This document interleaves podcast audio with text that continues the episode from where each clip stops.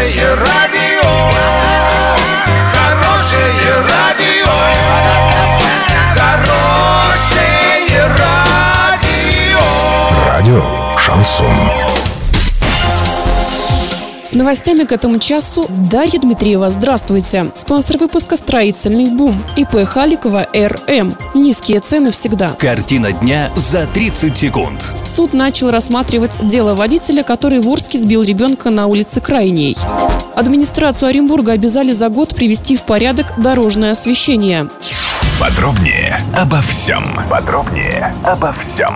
По факту ДТП, которое произошло в апреле на улице Крайней, началось судебное разбирательство. Об этом в социальных сетях сообщила мама погибшего ребенка. Напомним, трагедия произошла в районе дома номер 38, возле супермаркета. Водитель микроавтобуса «Рено» наехал на ребенка, завязывающего шнурки. Мальчик получил несовместимые с жизнью травмы. Администрация Оренбурга и Управление строительства и дорожного хозяйства города, прокуратура и ГИБДД поручили привести в порядок освещение на улицах областного центра. Однако полностью устранить нарушения в ближайшее время власти не смогут. На это нет денег. Прокуратура Оренбурга и ГИБДД обнаружили, что на 23 улицах освещение либо отсутствует, либо работает неисправно. Властям указали на то, что это нарушает федеральный закон о безопасности дорожного движения. Из-за недостаточного освещения повышается риск возникновения дорожных происшествий.